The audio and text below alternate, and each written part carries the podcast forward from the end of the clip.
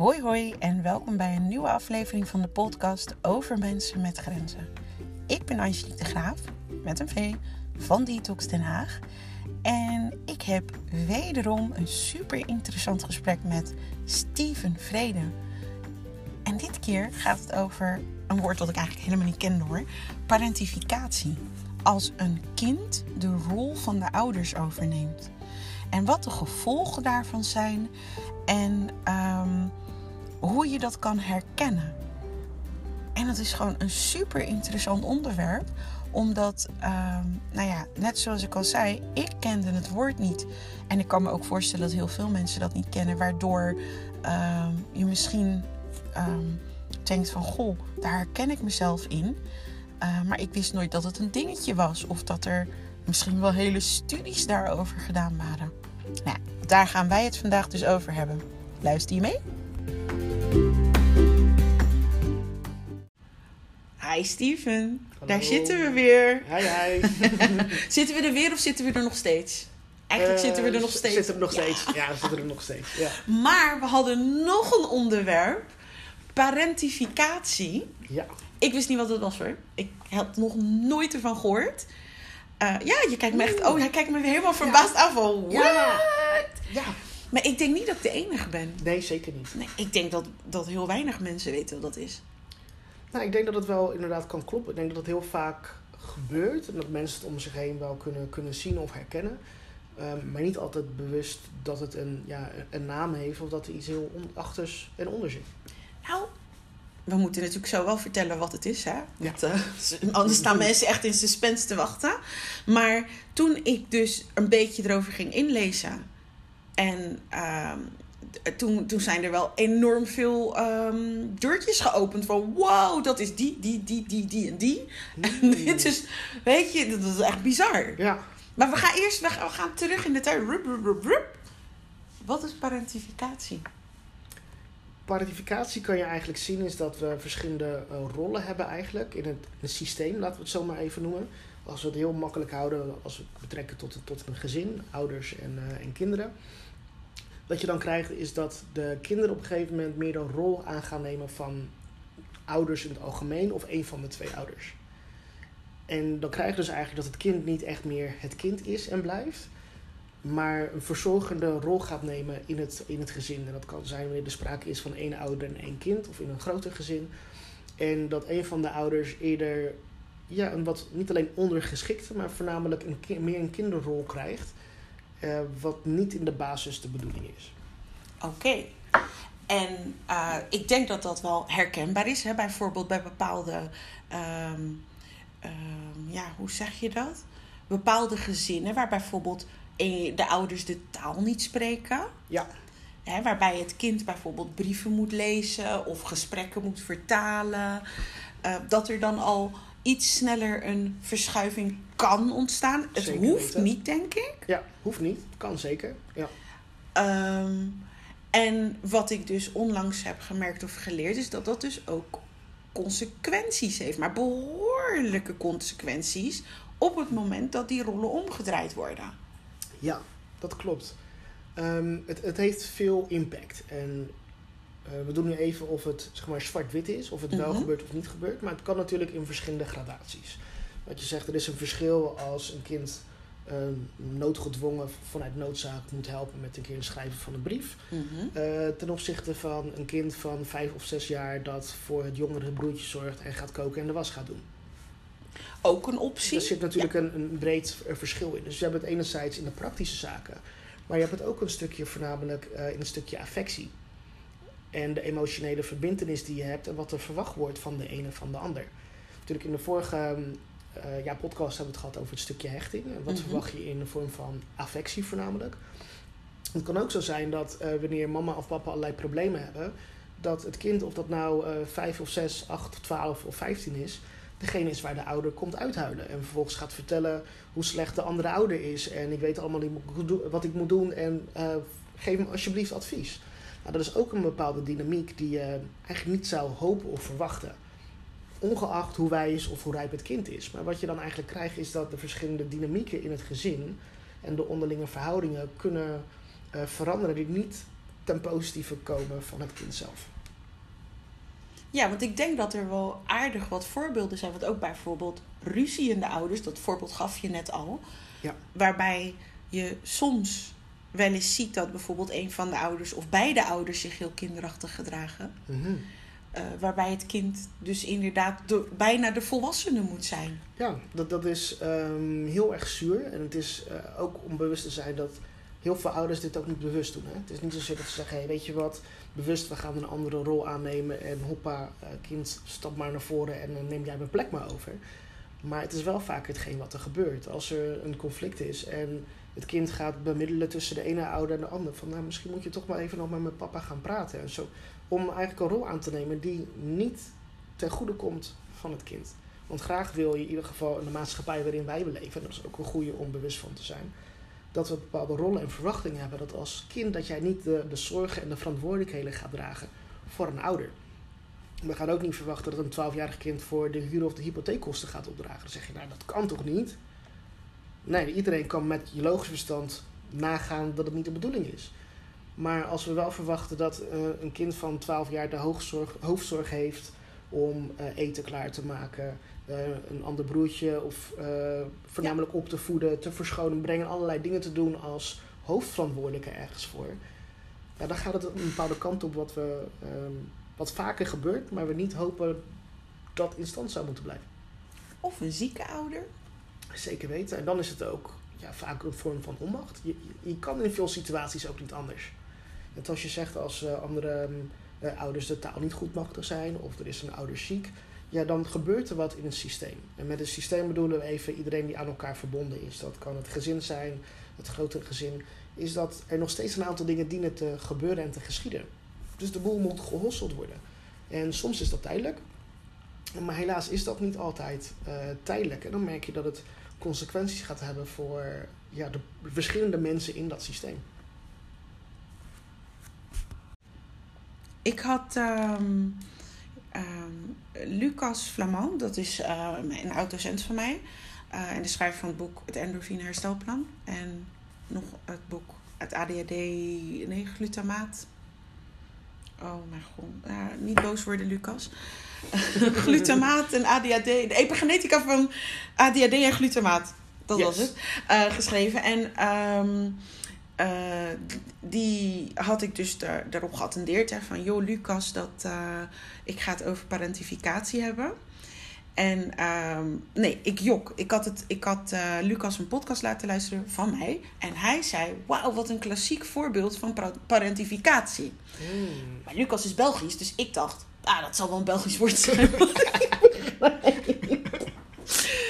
dat had hij dus echt al een jaar geleden tegen me gezegd. En ik denk, ja, dat zal wel een woord zijn. Ik snap dat woord niet. Maar ik heb het niet vergeten. En zo is dat balletje eigenlijk gaan rollen. Dat ik zelf daarover uiteindelijk na, weet ik veel, negen maanden dacht... Maar wat is dat woord wat hij bedoelt? En dat ik het ben gaan googlen en ik dacht... Oh, bedoelt hij dat?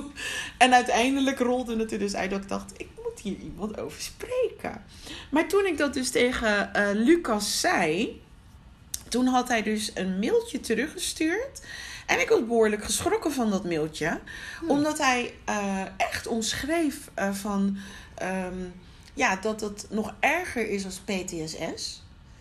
En dat het, het geven zo een grote rol speelt bij de volwassenen. Hè? Dus de, die dat, mm. als ze eenmaal volwassen zijn, dat dat zo'n grote rol speelt dat als ze dat niet doen, dat ze gewoon een, een enorme leegte ervaren.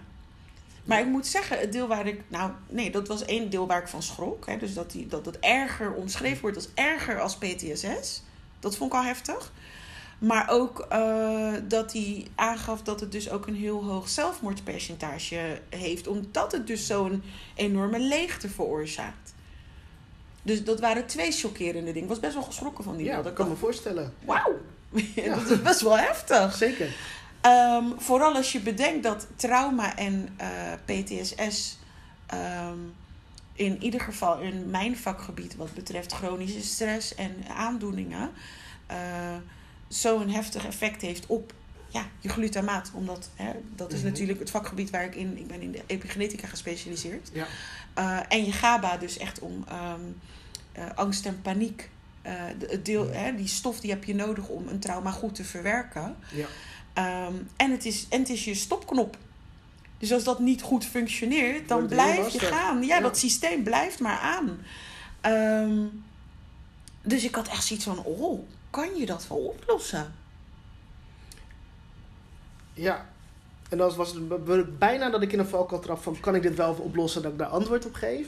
Ehm, Was niet, als- het was geen Nee, het was valkuil. hè? valkuil. Oké, Nee, nee, nee. het was Zo- geen valkuil. Maar het was echt even bij mij Ja. van, hè? Zo, dit is heftig. Ja. Kan je, dit, dit, kan je Ja. daar wat mee? Ja, je kan er altijd wat mee. Dat is meer, denk ik, mijn, mijn overtuiging. Oplossen, dat is denk ik weer wat anders. En ehm, natuurlijk is jouw vakgebied een stukje epigenetica. Dus dan mag jij zo nog meer de, de invulling aangeven. Maar ik denk dat het wel heel erg goed is om te beseffen... is dat we op een bepaalde manier worden gevormd. En dat vormen, dat eh, zorgt er weer voor dat het van impact is op je emotionele ontwikkeling... je psychologische ontwikkeling... En anderzijds natuurlijk jouw vakgebied, wat het natuurlijk eh, in je lijf voornamelijk doet. En al die dingen die hebben weer invloed op elkaar. Maar ik heb wel de overtuiging dat, ook al zijn de dingen aan elkaar verbonden, dat wanneer je met de ene aan de slag gaat, dat er weer ruimte komt op de andere gebieden om daar ook weer in beweging te komen. En ik denk dat als je met de verschillende schakels het liefste parallel aan de slag kan gaan, dat je veel meer voor elkaar kan krijgen dan dat je wellicht door had of dat je je focust op één enkel gebied. En ik denk ook maar dit stukje, het heeft heel veel impact, die parentificatie. Omdat je ook gaat kijken, iets meer vanuit het specifieke psychologische, is dat het je vormt van hoe jij naar de wereld gaat kijken, hoe je naar jezelf gaat kijken en wat voor invloed jij denkt dat de wereld heeft op jou. En die drie facetten zorgen er eigenlijk voor dat het de bril is waarom jij naar, je, naar de wereld om je heen kijkt, maar ook in de spiegel kijkt. Wat dien jij te doen als persoon zijnde? Wat is jouw rol en jouw taak in het leven? Wat kan jij verwachten van anderen? En wat verwachten anderen van jou? En dat zijn eigenlijk facetten waar we ja, gigantisch veel van onze gedragingen en keuzes op baseren en afstemmen. Dus als er daar in de, in de basis eigenlijk al iets is wat niet helemaal in de haak is, neem je dat mee op al die verschillende levensgebieden.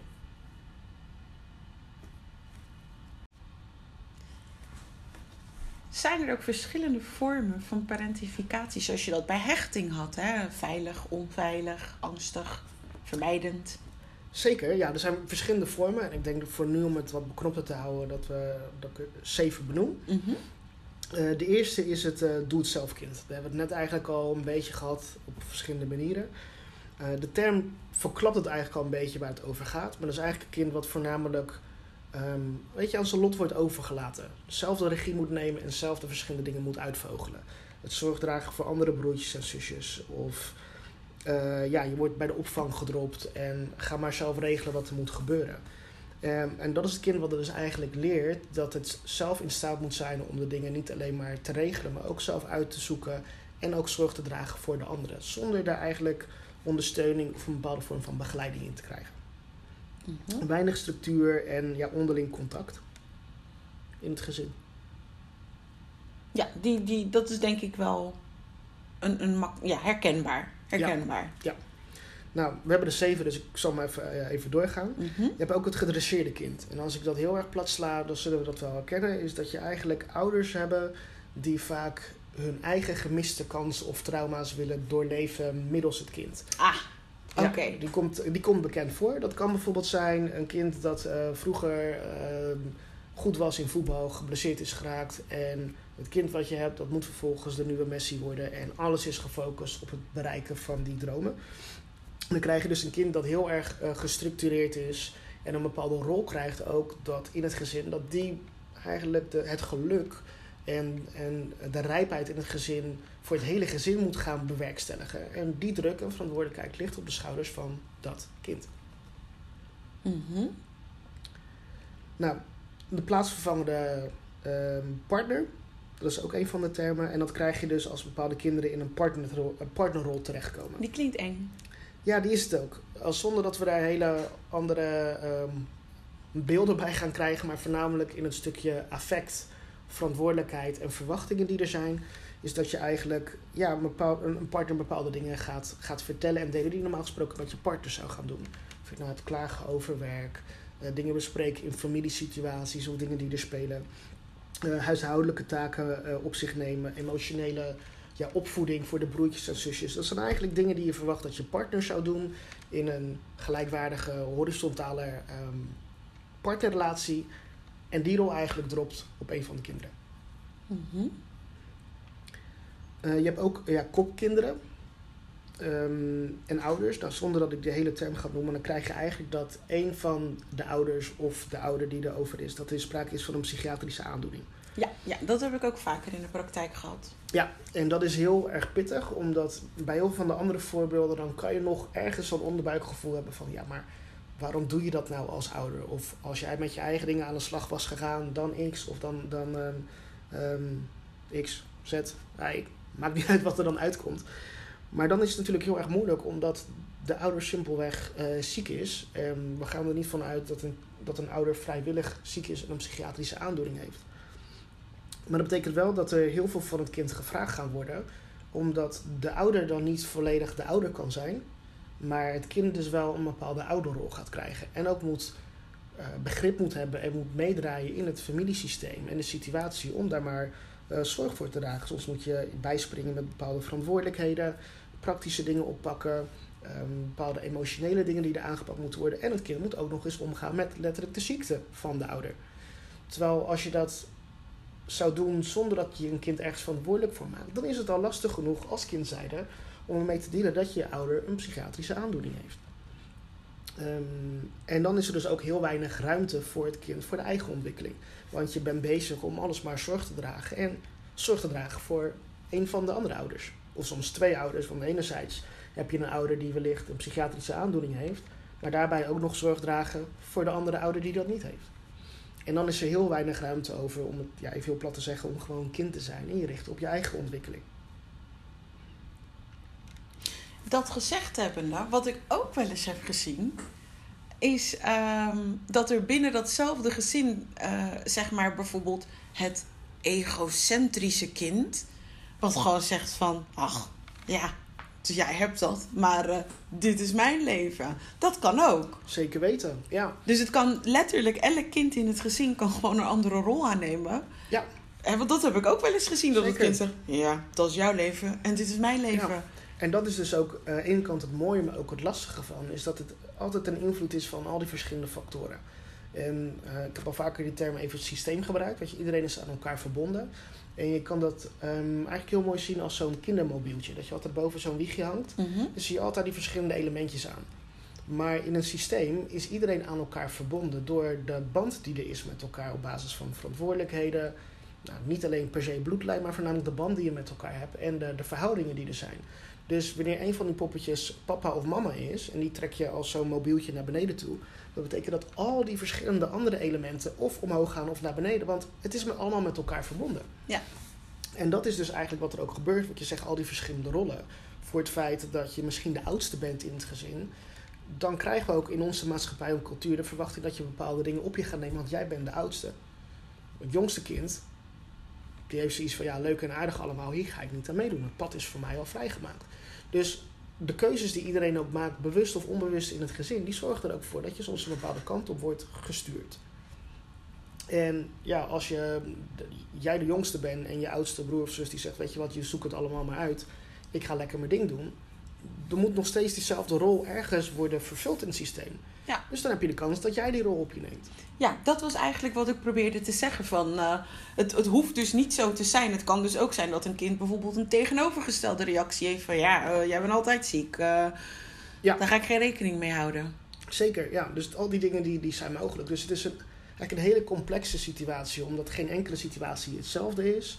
Of we nou bij een aantal verzorgers slash ouders. Of het aantal kinderen welk kind ben jij in de lijn? Dat heeft ook weer een bepaalde invloed op wat voor rol je toebedeeld krijgt of op je neemt. Dus het is best een complexe, uh, complex gebeuren. Ja, kom. Ja. ja, ik heb het wel vaker gehoord, ja. Ja. Nou, wat we ook hebben, uh, dat een kind een, een, bemiddelaar kan zijn of koppelaar, allerlei verschillende termen voor. Maar wat je dan eigenlijk krijgt, we hebben het net eerder ook al even over gehad, uh, is dat je ervoor zorgt dat wanneer de ouders of verschillende zorgdragers met elkaar in conflict zijn, dat de kinderen bewust of onbewust worden ingezet om de boel maar te gaan matchen en te gaan koppelen. Nou, dat is natuurlijk iets, ik zeg even heel erg natuurlijk, wat je niet zou willen dat een kind gaat doen, ongeacht de leeftijd. Wat je daarbij ook heel erg krijgt, is dat je problemen gaat krijgen in een stukje loyaliteit. Dus dat een kind heeft in ieder geval één of twee ouders. En die zou niet ja, verplicht gesteld moeten worden of voor de keuze gesteld moet worden om een keuze te maken om te kiezen voor de een of voor de ander. Maar wanneer een kind wel wordt betrokken in zo'n setting, in zo'n rol en dynamiek, ja, dan krijg je ongewild toch dat er wordt gekozen. Want als je nou als bemiddelaar toch iets meer richting papa of mama kan gaan, dan zeg je ja, maar jij kiest, dat doe je gewoon omdat papa zo dit zegt. Of jij doet dat voor mama. En dan krijg je dus eigenlijk dat ongeacht wat de ouders wel of niet doen, het kind een gebeten hond is. Want je kan het niet goed doen. Je bent altijd, zelf als het goed gaat tussen ouders, ben je nog steeds de gebeten hond. Want jij bent iets gaan doen wat niet past bij jouw rol. En dat ehm, zorgt voor hele vervelende situaties. Die ook zeker voortvloeien later in je leeftijd. Want er wordt jou iets verweten of verantwoordelijk gemaakt wat helemaal niet voor jou is. Ik denk dat je daar ook nog eens een kern hebt wat helemaal niet van jou is. Die ga ik, uh, daar gaan we zo eens op verder. Ja, dat is een hele, dat is een hele goeie. En um, ja, de boksbal. Dat was volgens mij even de zesde, even uit mijn hoofd. Maar oh, die klinkt ook niet plezant. Nee, ja, het, het spreekt een beetje voor zich, maar dat je gewoon krijgt dat um, de opgekropte frustraties van een ouder worden gebotvierd op het kind. Um, soms is dat letterlijk, soms is dat figuurlijk. Uh, de ene is niet per se heftiger dan de ander. Ze zijn alle twee niet de bedoeling dat het uh, gaat gebeuren. En dan kan je krijgen dat, ja, dat, je, dat een kind buitenproportioneel wordt gestraft voor iets waar het kind eigenlijk helemaal niks mee te maken heeft. Maar het gaat over de frustratie van de ouder. En uh, ja, dat is gewoon heel naar en uh, heel erg moeilijk. Ja, de, even de laatste van de zeven. Als we mm-hmm. even bij deze zeven houden, dan heb je ook nog de, de bliksemafleider. En dat klinkt misschien een beetje gek, maar wat je dan eigenlijk krijgt is dat uh, kinderen ervoor gaan zorgen dat ze, ik zeg even helpend tussen haakjes zijn in een bepaalde dynamiek en situatie, is dat ze eigenlijk de ouders willen gaan afleiden van de problemen die er daadwerkelijk zijn tussen de ouders.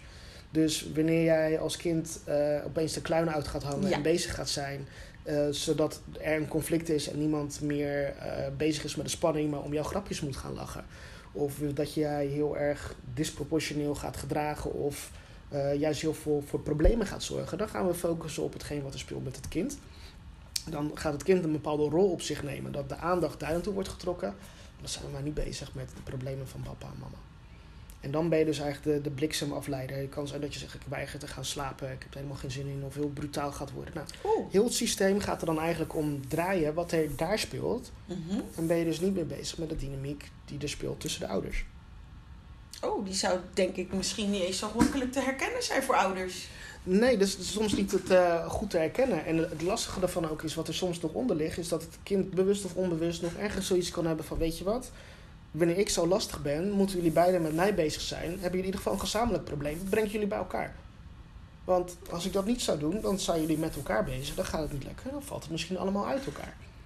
Dus het is heel lastig om daar uh, goed inzicht te krijgen. Nou, dit ja. zijn even een aantal hoofdpijlers. Maar dat eigenlijk waar het op draait, denk ik, in de basis met al die verschillende vormen is dat het kind een bepaalde rol neemt, maar 9 van de 10 keer eerder krijgt, die niet past bij het kind, bij zijn leeftijd, ontwikkeling en verantwoordelijkheden.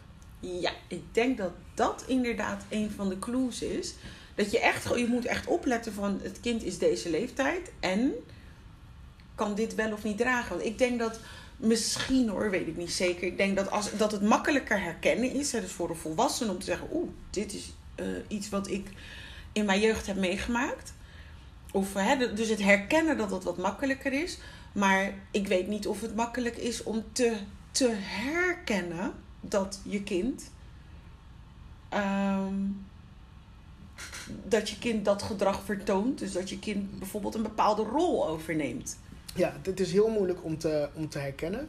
En ik denk dat het eerst goed is om bij stil te staan, net zoals in de vorige podcast ook hebben, um, een stukje verdiepen in jezelf wanneer er bepaalde dingen gebeuren, helemaal als we het hebben over een systeem, alles is met elkaar verbonden. En vaak hebben we de neiging als er iets niet lekker loopt om heel makkelijk je vinger te wijzen. Of het nou een kind is, het loopt iets niet lekker, want het gaat bij hem niet goed. Of daar is er wat aan de hand. Of die heeft ADHD. Of die is overgevoelig. Of die. Ja, oké, maar als alles met elkaar is verbonden is, wat is dan eigenlijk jouw impact, jouw rol, jouw invloed, of vanuit meerdere generaties, in je gedrag, in jouw contact, in jouw benaderingswijze, waardoor dat misschien van impact is op het gedrag of de beleving van je kind. Check, Steve. Wat mij is opgevallen, kom ik net achter, is dat mensen die dus uh, zichzelf daarin herkennen, vaak bij de kinderen, dus als ze zelf kinderen krijgen, er alles voor doen. Mhm. Dat zij dat niet zo ervaren. En dat die kinderen bijvoorbeeld enorm verwend of, snap je? Ja. Ehm, verzorgd worden tot en met. Hè? Dus dat, dat bijvoorbeeld eh, een kind van, ik noem maar wat, tien, die eh, papa of mama roept om de sokken aan te doen. Dat is, heb ik nog nooit gezien hoor. Maar Ja. je begrijpt wat ik Ja. bedoel, toch? Van, dat, ehm, dat is wel iets wat opvallend is. Ja, een stukje compensatiegedrag is het vaak. Wat vaak vanuit de beste bedoelingen wordt gedaan. Vanuit liefde, overtuiging en zo van dat je hetgeen wat ik heb gemist of niet kon krijgen, dat ga ik nu wel geven. Alleen, ja, een, een, een kernding wat ik in alles altijd terug laat komen, waar is de balans? Wanneer de dingen met de juiste mate en in balans worden gedaan, dan is het allemaal prima. Maar wanneer we uitschieten naar een, een bepaalde kant op, ja, dan wordt het heel erg lastig. dat schuldgevoel, dat zit zo diep dat het helemaal door kan, kan slaan Ja. in die opvoeding. Zeker. En vaak heb je dat als ouder simpelweg niet door. En het is ook heel lastig om als buitenstaander iets aan te geven op de opvoeding of de impact van gedrag van ouders op het kind. Want het maakt niet uit hoe goed je band is of je connectie is. En waarschijnlijk zou je dat in familiesettings en dingen herkennen. Heel veel dingen vallen te bespreken. Maar over een stukje opvoeding en de impact ervan op de kinderen, daar, daar zijn familieruzies ontstaan en families van uit elkaar gevallen. Dus het is iets wat super gevoelig is, begrijpelijk ook is. Maar dat betekent niet dat het niet besproken kan worden. Iets anders wat ik, eh, iets wat ik heel opvallend vond in wat eh, Lucas Flamand dus ook zei, was. eh, hè, dus, want een van de vragen die ik had was: hoe herken je het qua gedrag? Een vraag die ik toch, ik bewaar hem voor je hoor, zo. Mhm. Maar wat Lucas dus zei was: ze geven tot ze helemaal leeg zijn. Zo herkenbaar. Ja. Want af en toe, als ik hè, eh, bekenden, vrienden, eh, familie ehm, vraag van ja, maar waarom, waarom ga je door? Waarom blijf je geven? En dan kijken ze me aan met hele grote droepie ogen van ik, ik, gewoon alsof ik kan niet stoppen. Ja, en dat, dat is, ehm, zo voelt het ook. Je kan er heel veel woorden van gebruiken, maar simpelweg zo voelt het ook. Omdat, eh, ongeacht even welke leeftijd het gebeurt, je eigenlijk in je kern hebt aangeleerd en mee hebt gekregen dat dat jouw rol en jouw functie is. Wat soms, niet soms, wat groter is dan jezelf. Want waarom doe je vaak deze dingen? Omdat je vaak in het belang handelt van anderen, of ouders, of het systeem, wat dan ook. En daarbij je eigen belang niet voorop staat. Want anders zouden we heel helder onze grenzen kunnen aangeven en kunnen doen. Ongeacht wat voor leeftijd het kind is. Dat je kan zeggen, hé hey, eh, mam en pap, je wil graag dat ik dit en dit doe. Maar eh, sorry, ik heb om eh, zeven uur met mijn vriendjes afgesproken. Ik ga naar buiten toe. Maar ik denk niet dat je, bij de kinderen, dat je veel kinderen dat hoort aangeven. Dus wat krijg je dan eigenlijk? Dat de, door de verantwoordelijkheden die het kind dan krijgt of neemt... dat we eigenlijk zoiets hebben van... hé, hey, er zijn andere dingen belangrijker dan jouw eigen persoonlijke behoeftes... jouw ontwikkeling op basis van jouw leeftijd en waar je staat in het leven. Dus wat leer je dan aan? Andere dingen zijn groter en belangrijker dan hetgeen wat voor mij belangrijk is. Dus dan ga jij chronisch eigenlijk leren om over jouw grenzen heen te gaan... tot een punt dat je gewoon niet meer kan.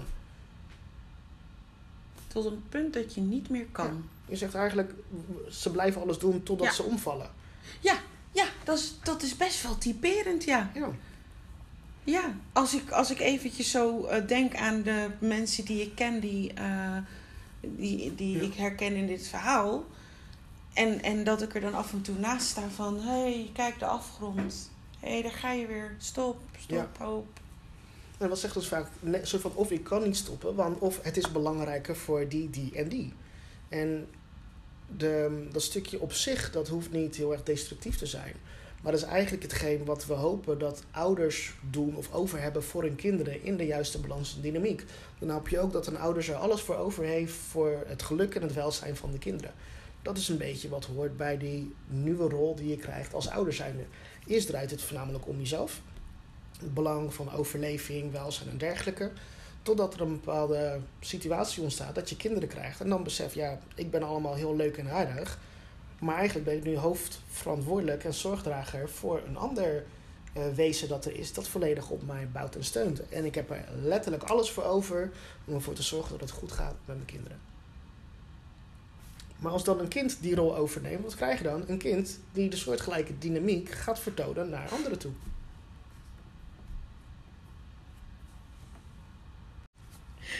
Steven zei net een hele leuke. Hij zegt, misschien kunnen we wat positiefs benoemen. Ik zeg, ja, ik ga het doen als hij nu van mij is. Mag je hem alsnog benoemen? nou, Steven. Zijn er ook positieve kanten aan parentificatie? Het zijn hele lieve mensen. Uh, ja, dat ook. Maar uh, het, het, heeft ook in de, in de basis, en ik zeg, alles gaat natuurlijk over een uh, balans, is er ook een stukje wat constructief is, een soort van een constructief parentificatie. En dat is, is dat um, kids natuurlijk ook mooie dingen meekrijgen. Je leert ook zorg te dragen voor een ander. Je leert bepaalde verantwoordelijkheden nemen. Dat zijn eigenlijk dingen die we graag ook willen dat kinderen meekrijgen. Wanneer mm zij zich ontwikkelen, gaan groeien. En dat ook mee kunnen nemen in hun, in hun eigen leven. Dus het feit dat ze die dingen meekrijgen is per definitie niet slecht. Alleen de balans en de timing en de mate van verantwoordelijkheid. Dat is vaak hetgeen waar het misgaat. En hoe lang duurt het? Kijk, valt een, valt een ouder uit met een lichamelijk of een, of een uh, psychische klacht. En een x aantal weken, dagen, maanden, watsoever is er iets. Het wordt even opgevangen en daarna herstelt alles voor zich. Er is helemaal niks aan de hand. Nou, niet niks aan de hand. Dan herstelt het, zich allemaal wel. Want dan is, kan het constructief zijn. Je leert een aantal dingen. En dan kan daarna het kind weer verder gaan met zijn eigen ontwikkeling. Maar wat als dit nou twee jaar aanhoudt? Of vijf jaar? Of tien jaar? Of vijftien jaar? Nou, dan kom je eigenlijk in een situatie terecht dat het dan ja, bijna zeggen chronisch is geworden. Um, en dan komen we eigenlijk weer terug op waar we het eerder over hadden. Eigenlijk die destructieve vormen van parentificatie. Maar we zaten in de positieve kant. Ja, daarom gaan we weer terug naar het positieve. Ja. ja. Nou, ik vind het hele lieve mensen. En heb je het over de ouders of de kinderen die groot zijn geworden? De kinderen had ik het alleen over. Ik heb nooit zo op die manier op de ouders gelet.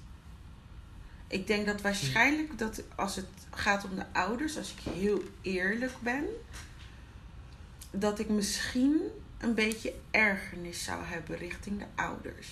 Daar ben ik heel eerlijk. Mhm. Omdat ik het dan lastig zou vinden. Dat er, uh, als ik dat zou zien, hè. Mhm. Maar again, ik wist tot een paar maanden geleden niet eens wat het woord betekende.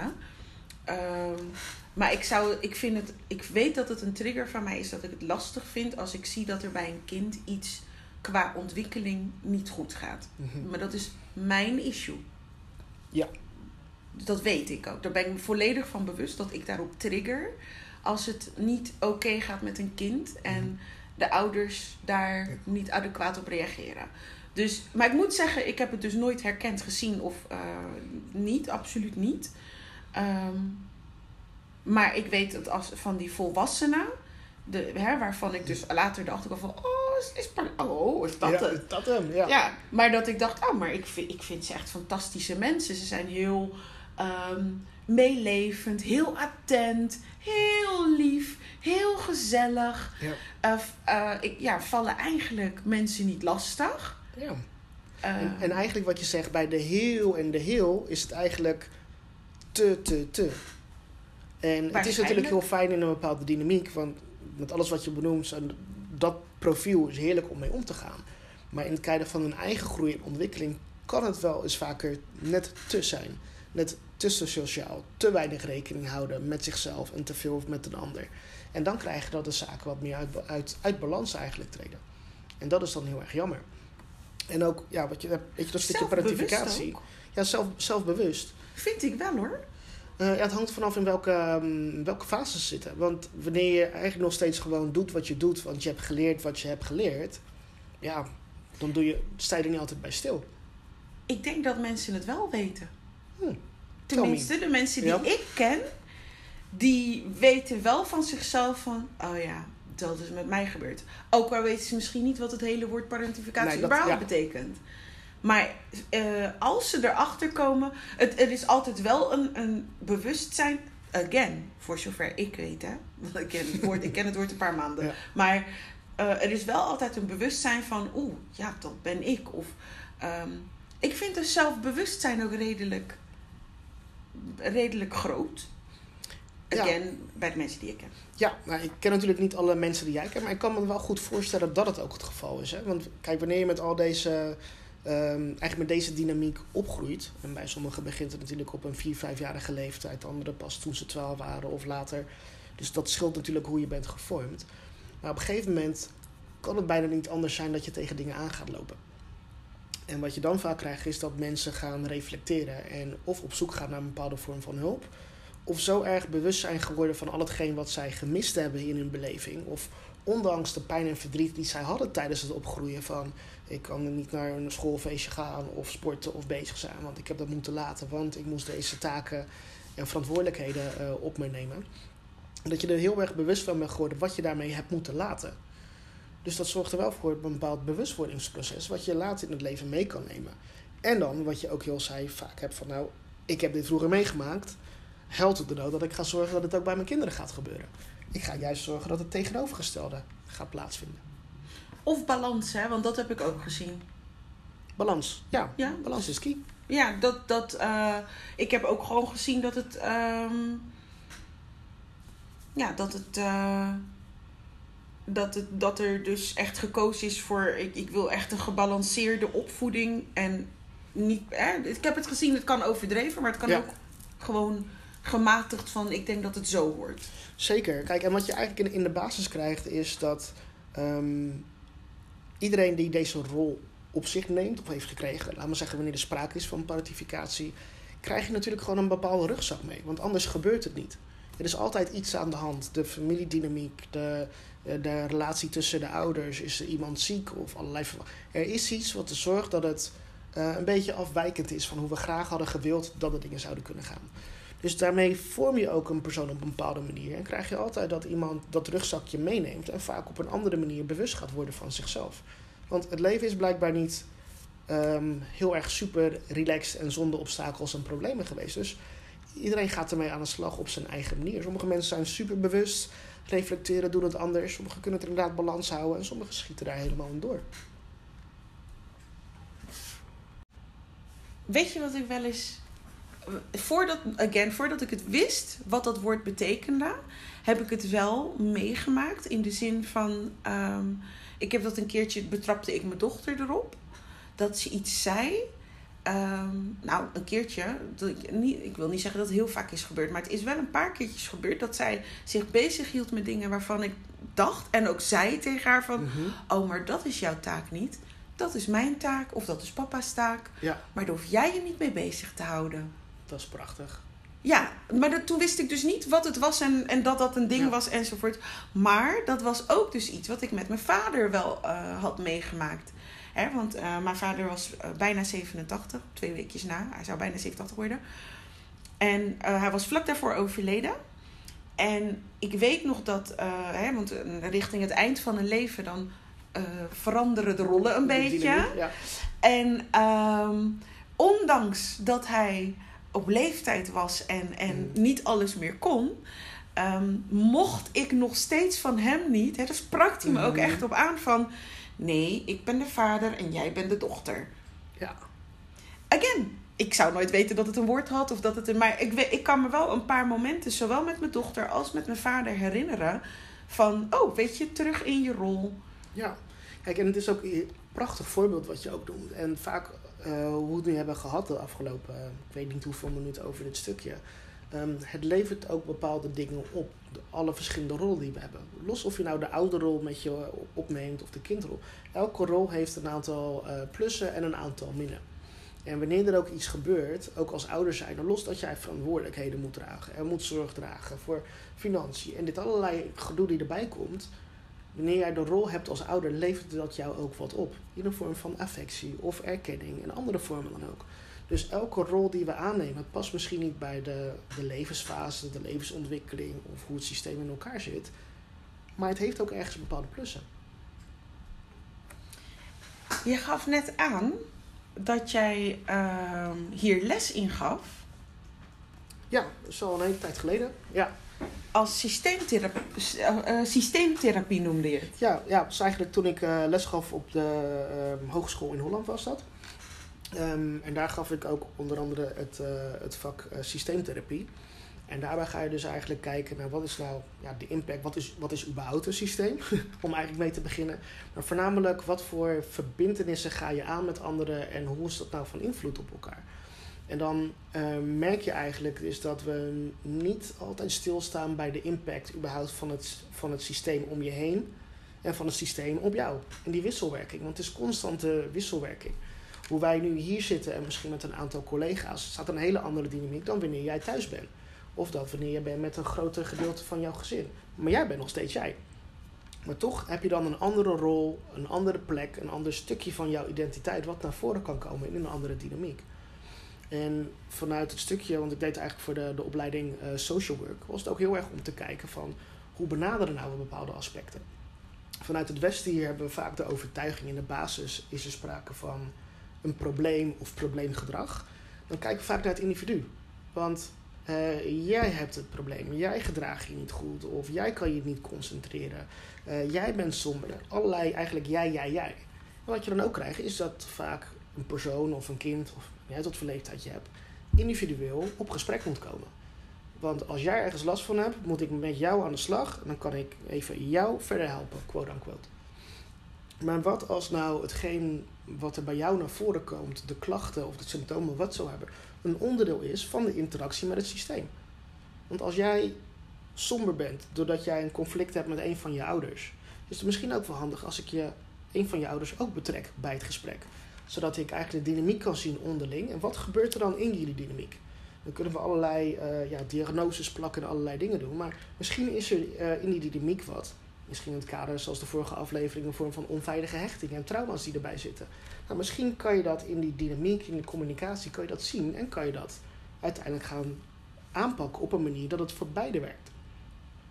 Want als het kind een andere rol aanneemt of zich anders gaat gedragen, net als dat mobieltje waar we het over hadden, mhm. is het per direct ook van invloed op moeder. Als moeder zich anders gaat opstellen of gedragen, is het per direct weer van invloed op het kind. Dus in de plaats dat je dan één facet uitpakt, is het misschien fijn om naar het geheel te gaan kijken. Nou, dan hebben we het over moeder en vader. Maar er zitten allerlei anderen die ook in het systeem zijn betrokken. Kan zijn school, vrienden, ander sociaal netwerk, groter. Nou, en al die verschillende aspecten zijn allemaal van invloed op elkaar. Maar wat centraal staat, is dat we allemaal verschillende rollen hebben en rollen aannemen. En daar zijn we niet altijd bewust van. Maar elke rol heeft een verschillende, heeft een andere lading. Met plussen en met minder in een bepaalde situatie. Dus eigenlijk, als ik zowel hechting als parentificatie neem, is bewustwording like the, the, the biggest keyword. Ja, punt. Ja, dat is ook niet van om nog wat zeggen. punt. Ik ga gewoon zeggen, punt. Ja. En um, uh, wat, wat we net ook nog hadden besproken was cultuur en parentificatie. Ja, en ik denk dat het ook heel goed is om daar ook bij stil te staan. Kijk, ik merk ook hoe ik net aan het praten was dat ik um, best directief aangeef. Dus eigenlijk bijna best wel oordelen. Wat is goed en wat is niet goed. Maar dat doen we allemaal door een bepaalde bril heen. En nu even heel specifiek een westerse bril hoe wij eigenlijk vinden hoe um, de familiesystemen eruit moeten zien, wat de verstandhoudingen zijn en hoe dat moet gaan. Zo doen wij dat hier eigenlijk. En als je daarvan afwijkt, dan is het niet goed. Ja. Dan krijg je een vorm van parentificatie of welke vorm dan ook. Dat is niet goed of dat is niet slecht, maar dat is hoe het hier, hier. voornamelijk gaat. En hier dan zeg ik even dominant wit in de meerderheid. Maar er zijn ook heel veel culturen, zowel in Nederland als op heel veel andere plaatsen in de wereld, waar een andere verhouding is en dynamiek is in het hele systeem. Ja. Is dat ouders een hele andere rol hebben van invloed, of dat grootouders veel meer zijn betrokken bij de opvoeding van kinderen.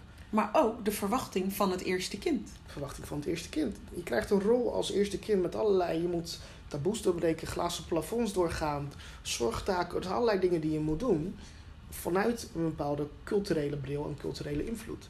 Nou, en dan krijg je bijna bij de balans dat als ik met mijn westerse bril zou kijken hoe het gaat in bepaalde andere culturen, ook in Nederland, zou je zeggen, ja, maar je sprake van parentificatie, dat kunnen we niet maken. Want waarom moet jij als oudste van het gezin dit en dit en dit op? Je moet toch gewoon lekker kind zijn? Ja? Buiten spelen, stoepkrijt en allerlei dingen doen. Omdat er een andere vorm van norm is. Tegen welke medelat gaan wij gaan we meten of leggen we het eigenlijk neer? Dus het is ook heel goed, denk ik, om daarmee te beseffen, is dat ook al groeien we op in Nederland of leven we even in Nederland, dat we bewust zijn dat alles wat we zien, dat we dat doen door een bepaalde bril. Is dat een volledige westerse witte bril? Of is dat een andere culturele bril? Of is dat een hele stadse bril? Of juist vanuit het plat? Wat is nou eigenlijk hetgeen waar we iets mee vergelijken? Nou, weet je wat grappig is? Ik was uh, vorige maand in Suriname. Ja, we leven nog in juni. Ik was vorige maand in Suriname. En ondanks ik Surinaams ben, oelala. Was er niet meer? Die, die, die. nou ja, ik ben in Rotterdam geboren, dus dat, uh, uh, dat het niet past, dat weet ik. En daar ben ik ook altijd wel heel erg droog en open over. Van ja, ik ben echt uh, ja, super Hollands wat dat betreft. Het is niet dat ik pas in die cultuur. Ik ken de cultuur. Ja. En ik ben bekend met de cultuur. Maar het is niet jouw volledig sluitende cultuur. Nee, maar dat merkte ik dus bijvoorbeeld. Um, ik noem maar wat even zaken doen in Suriname. Ja, dat was echt heel anders dan ik gewend Lastig. was. Ja. Um, ik, uh, anders. Ik zou niet zeggen lastig, maar heel ja. anders dan ik in Nederland gewend ben. Het is totaal anders. Ja, ik, ik heb er ook een, een jaar gewoond, uh, vijf, zes jaar geleden. Dus de luisteraars kunnen het niet, uh, niet zien, maar ik ben heel hard met je aan het meekrikken. Want het is heel erg herkenbaar. Maar voornamelijk ook omdat we, in ieder geval ik had het ook toen ik daar kwam. Dus dat ik dacht van, ja, ik heb de, de Surinaamse achtergrond, roots, ja. ik ben er bekend mee. Dus het sluit wel aan. Maar eigenlijk niet beseffende dat ik inmiddels Surinaams, of Surinaams, Antilliaans, Nederlands ben opgegroeid en gevormd. En niet per se Surinaams. Puur alleen als dat je daar vandaan komt, bent geboren en bent opgegroeid. Want dat is gewoon letterlijk niet hetzelfde. Dat is, maar dat is ook gewoon echt niet zo. Ja. En als ik dan praat met mijn nicht of, of en zij vertelt dingen. Ja, joh, dat is niet waar. Ja, dag. Dat is echt niet hoe dat hier in Suriname gaat. Jij liegt. Ik ja. geloof je niet. En dat ik dan andere mensen. Nou, oh ja, nee, dat is echt heel normaal. Oh, Oké. Okay. Ja. Okay. Ja, dus de, de bril waar je, waardoor je kijkt, ook al is het, denk je dat het heel erg dicht bij huis is, kan gewoon heel erg verschillen. Maar daarmee ga je dus ook eigenlijk een oordeel maken, bewust en ook heel vaak onbewust, wat dan wel of niet afwijkt, of goed of niet goed is. Nou, het was gewoon, ik wist, ik had, ik had dat gewoon echt niet door. Ik weet, is dat waar? Nee, ik heb, ik heb gewoon vaker dezelfde conclusie getrokken dat ik het niet snap. Maar ik had dat echt niet door. Ja. En dan echt even mijn zus bellen van, nou, Jen, weet je dat ze hier dit of dat?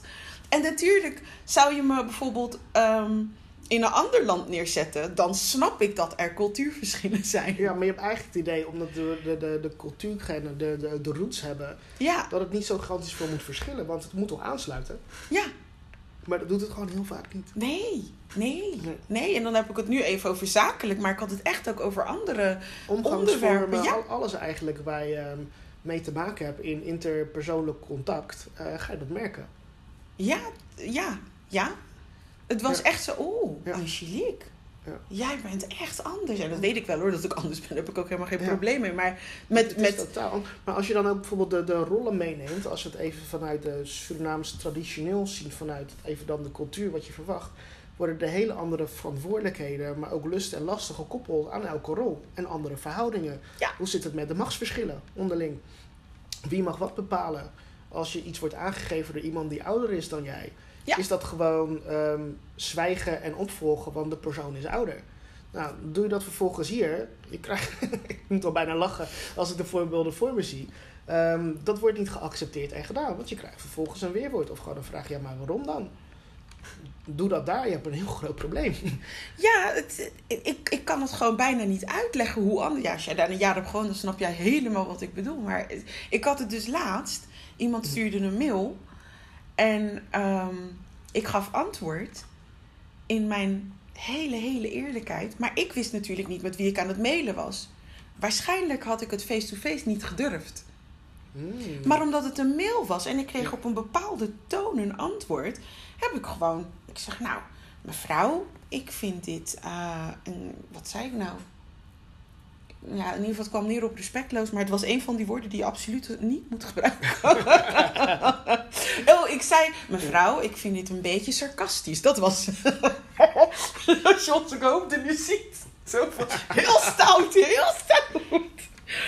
Maar uh, het, dat was ook zo. Het was een sarcastische mail. Dus ik heb gewoon benoemd wat ik zag. Van nou, mevrouw, dit vind ik sarcastisch. En ik vind het eigenlijk helemaal niet nodig dat u zo op me reageert. Ja. En toen ging ik googlen. dacht ik, uh, uh, dat, had ik, dat had ik normaal nooit gedaan. Ja. Ja, maar ook die vorm van directheid inderdaad, die we hier vanuit Nederland gewend oh, it was not tonen. appreciated. Nou, dat wordt niet overal gewaardeerd. Nee, it was not appreciated. And again, face-to-face had ik het niet gedurfd. Ik, ik ben gewoon eerlijk. Face-to-face had ik het niet gedurfd. Maar per mail, niet omdat ik dan stoer ben of zo per mail. Maar ik, ik, ik benoemde gewoon wat ik zag van nou, dit, is niet, dit is niet aardig wat je nu doet. Dit is helemaal niet nodig. Dit is een beetje sarcastisch. Dit Mhm. vind ik niet fijn dat je zo tegen me praat. Ik kan me heel goed voorstellen. Maar dat is ook een ander verschil van communiceren natuurlijk. Wat voor ja, platform of, of uh, medium je gebruikt. Ja, soms dingen is, nou, je ziet het ook uh, online, of het nou uh, Twitter gebruikt. Sommige dingen vinden mensen heel makkelijk om via internet te doen of met een afstand ertussen. Maar in persoonlijk contact zijn sommige dingen veel lastiger om. het is niet dat ik het niet durf, hè? Moet ik even erbij zeggen. Het is niet dat ik het niet durf, want ik, ik mijn mond is behoorlijk het komt er gewoon uit. Want ik weet, mijn zus heeft een restaurant en toen ook belde iemand en nou ja, moet het nog, uh, moet het nog de kip nog geslacht worden? En ik ben meestal ben ik de geduldige. Die opmerking, ja. ja. Meestal ben ik de geduldige. En toen zei ik, nou mevrouw, ik denk niet dat het nodig is dat u zo tegen mij praat. En het hele restaurant viel stil, want iedereen weet dat ik de geduldige ben. Dat en dat klaar. ik de ja knik. Ik ja. heb altijd telefoondienst, want ik ben zo geduldig. En het viel gewoon stil en iedereen, iedereen in de keuken deed zo zijn hoofd naar buiten van... Uh, wat gebeurt er daar? What did she do? Wat heeft die vrouw gezegd? Ja. Zullen we gaan gewoon uh, niet deze toon aannemen? En het eten komt eraan. Smakelijk eten. en iedereen stond echt zo van wat heeft ze gezegd? Ik zei, nee, hier heb ik geen zin in. We gaan niet wel of niet kip geslacht. Je gaat me niet opbellen met bijna. het is absoluut niet dat ja. ik het niet durf. Dat niet. Maar er zijn gewoon gedragsregels en ze zijn anders. Ze zijn anders, ja. Heel anders. Heel anders. En dat is een cultureel verschil tussen een cultuur waar ik in ben opgegroeid. Mm -hmm. Maar toch is het, ja, het is niet vergelijkbaar als je wel of niet in dat land bent opgegroeid. Nee, het is heel anders. En zelf in een, laten we zeggen, de, de, de mainstream cultuur, als we dat noemen, zijn er ook weer gigantisch veel subculturen die ook weer verschillen. Ook als je weer gaat kijken naar Suriname, los van de verschillende bevolkingsgroepen, of je nou in de stad ja. woont, of het, allerlei zijn er verschillende ja, gedragsregels en omgangsvormen. En, um, en daar zou dus parentificatie dus ook weer anders zijn. Of is dat niet zo? Nou, ik, dat is denk ik ook wel goed om, om, om na te gaan. Ik denk dat als we echt spreken van die even destructieve parentificatie, dat je voornamelijk krijgt dat er een bepaalde uh, belemmering ontstaat in het ontwikkelings- en groeiproces van het kind. Dat is even hoe ik er even naar kijk. Want je kan heel veel dingen doen. En zolang het niet belemmerend is of tijdelijk is, dan precies, nou weet je wat, het komt allemaal wel weer goed. Maar wanneer er sprake is van een belemmering van je ontwikkelingsproces, dan Um, vanuit even het westers perspectief, dan -hmm. zorg je ervoor dat een kind niet volledig kind kan zijn en zich op de juiste manier kan gaan ontwikkelen.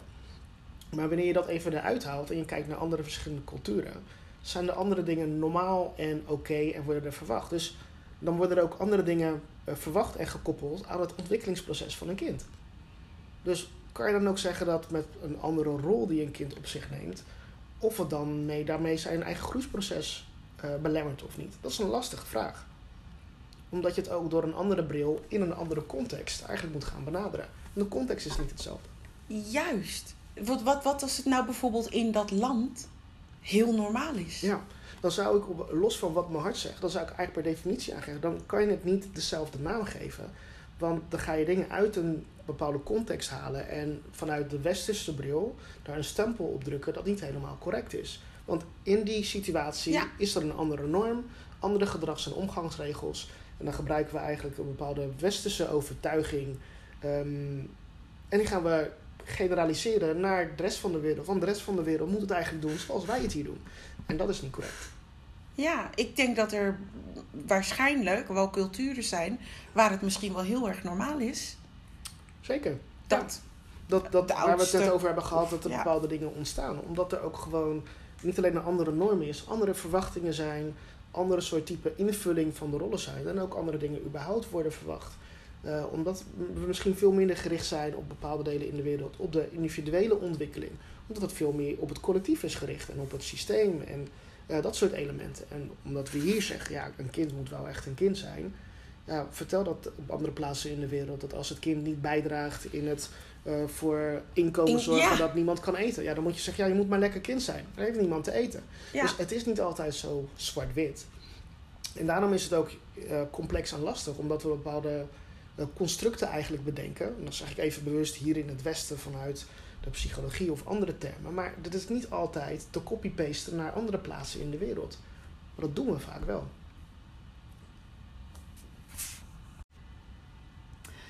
De grote hamvraag. Stel je voor dat je jezelf hierin herkent of um, je herkent iemand hierin. Mm hoe zou je, het, het, omgaan ermee is trouwens, ik vind de omgang, nogmaals, ik vind ze heel lief, dus ik vind de omgang prima. Maar wat heb jij tips uh, voor als jij, laten we beginnen met jezelf erin herkent? Ja, um, wat ik al, nou ik zal niet zeggen altijd, ik denk wat goed is om te doen om een stukje te verdiepen. Um, zelfreflectie individueel, maar misschien ook samen met iemand anders gaan reflecteren. Uh, omdat, wat we ook zeiden, alles wat je hebt meegemaakt in dat kader, dat hoef je niet per se beschadigd te hebben op die manier. Het heeft je wel gevormd. Maar dat je eigenlijk bewust gaat worden hoe het je heeft gevormd. Zodat je ook kan gaan weten van oké, wat zijn dan de dingen waar ik nog wat aan wil bijschaven. En helemaal in combinatie met de nieuwe generatie die er mogelijk aan kan komen of die er al is. Um, wat geef ik eigenlijk door vanuit mijn patronen die ik heb? Um, het kan heel veel liefde zijn, maar dat kan ook een aantal dingen zijn waar je misschien van denkt van, nou, hmm, dat is misschien niet per se meer nodig. Omdat het je gevormd heeft, kan het zijn dat er sprake is van wat trauma's, van andere elementen. Hoe verder ben je daarmee omgegaan? Heb je die verwerkt er wel of niet? Of ben je eigenlijk al op een punt gekomen dat je merkt van, hé, hey, na wat reflectie en inzicht, um, ben je al in soort van in rijden met jezelf en ben je gewoon in balans. Ja, dan zou ik ook niet zeggen van, hé, hey, ga in therapie om allerlei dingen aan te pakken. Als het goed gaat, dan gaat het goed. Maar soms is het wel goed om eerst stil te staan van hé, hey, wat is er dan gebeurd? Hoe heeft dat mij gevormd? Wat voor impact heeft dat gehad in mijn leven en wat voor impact heeft dat nu? En dan kan je ook gaan kijken of het nodig is om er nog wat mee te doen. En stel je voor dat, is, dat dit je partner is. Mm zijn er uh, vanuit dat perspectief nog tips? Um, eigenlijk soortgelijk. Maar dan denk ik dat het eerst goed is om een gesprek aan te gaan. En dan niet zozeer met het vingertje van kijk eens wat jij nu allemaal doet en dat komt allemaal daar en daar en daar vandaan. Um, maar misschien eerst gaan kijken om wat inzicht te gaan verkrijgen. Hoe is nou het leven geweest van de ander? Wat zijn de dingen die de ander dan heeft meegekregen, bewust en onbewust? Wat zijn dan de drijfveren? Um, en dan voornamelijk kijken eigenlijk, als het je partner is en er is sprake van kinderen. Ja, hoe doen jullie dat nu dan samen? Want het feit dat het heeft plaatsgevonden is niet zozeer het probleem. Maar wat voor impact heeft het nu? En hoe geef je dat door aan de volgende generatie? En daar kan je denk ik als partner zijnde van en ouder zijnde van, kan je daar een bepaalde manier mee omgaan. Nogmaals, heb je, heeft de ander nergens last van, hoef je niks te doen. Maar merk je dat er wel obstakels zijn, omdat, even terug te komen op het eerdere, is er ergens een belemmering in een bepaalde ontwikkeling geweest van het, van het kind, merk je dat nog op oudere leven. Maar wat is er een bepaalde behoefte om die ontwikkeling alsnog voor te zetten op een, op een andere fase. Soms is het lastig voor partners uh, om iets aan te kaarten, omdat er. Ja, som, dat, dat, ik, dat is een van de tips die ik dan geef, bijvoorbeeld bij burn-out. Van ja, mm-hmm. zeg het maar niet op deze manier. Ik als therapeut kan dat doen, maar dat wil, die, die hoed wil je als partner niet op. Nee. Um, sommige dingen gaan ook niet werken als we dan weer hebben over rollen. Inderdaad, komt letterlijk dezelfde zin vanuit iemand die de, een therapeut is en ook de rol heeft als therapeut. Komt het heel erg anders over dan wanneer de partner datzelfde vertelt. Dus vanuit daar is het ook slim om te kijken van hé, hey, um, welk soort type informatie of welke persoon heeft daar wat meer wat ingang bij. misschien is het zo uh, helemaal niks zeggen. Maar dan wel zeggen, hé hey schat, zullen we samen naar een podcast luisteren? En dan zet je deze podcast op. Um, weet je, dat kan ook een manier zijn. En waarschijnlijk kijken nu mensen elkaar aan op de bank en hebben ze een tip gehad van hé, hey, laten we het samen over hebben. ja, maar dan, dan krijg je wel dat je ehm, door op een misschien luchtige, open manier het gesprek aan kan gaan. Uh, wat taboes kan bespreken. En dan heb je ook wat handvatten om het gesprek aan te gaan. En dan niet met het wijzende vingertje, maar eigenlijk verdiepend en geïnteresseerd van hé, hey, wat, wat doet het nu met jou? Resoneert dit ergens? Herken je dit? Te ja of te nee? Eh, Ik- en dan is ja. er waarschijnlijk een opening. Ja, het is, dat is het. Want wat ik merk bij partners is dat ze vaak gelijk willen hebben. En dat ze dan hè, bij burn-out of bij een parentificatie... die doet altijd dit. Of die zegt, ja, dat heb ik al gezegd. Ja, dat hè. En dan, als dat in de praktijk gebeurt, zeg ik, dit helpt niet. Ja. Je maakt het erger. Ja, dan ben je bezig inderdaad met die waarheidsvinding. Terwijl je eigenlijk op die laag kan zitten van emotionele verbintenis met de ander. Eh, en vanuit daar voor liefde voor jezelf en voor de ander eigenlijk iets aan wil kaarten. En dan krijg je ook een hele andere dynamiek in het gesprek. Want dan ben je niet aan het strijden, je bent niet aan het vechten. Je bent gewoon iets aan het aankaarten. En het kan ook heel goed zijn dat je partner daar gewoon niet voor open staat. Punt. Ja. Of het komt omdat jij degene die die het zegt. Of de partner staat er gewoon Nog tussen haakjes nog niet Ja. voor open. Ja, en dan is dat ook een vorm van acceptatie en kijken wanneer kan dat wel. Ja. Nou, dat waren handige tips. Ja, gelukkig. hartstikke bedankt.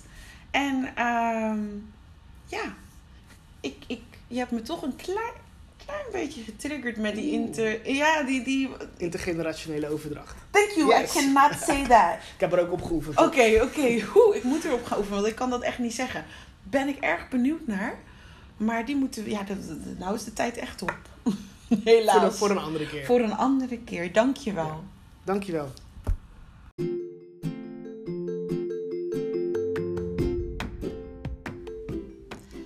Wat was dat leuk?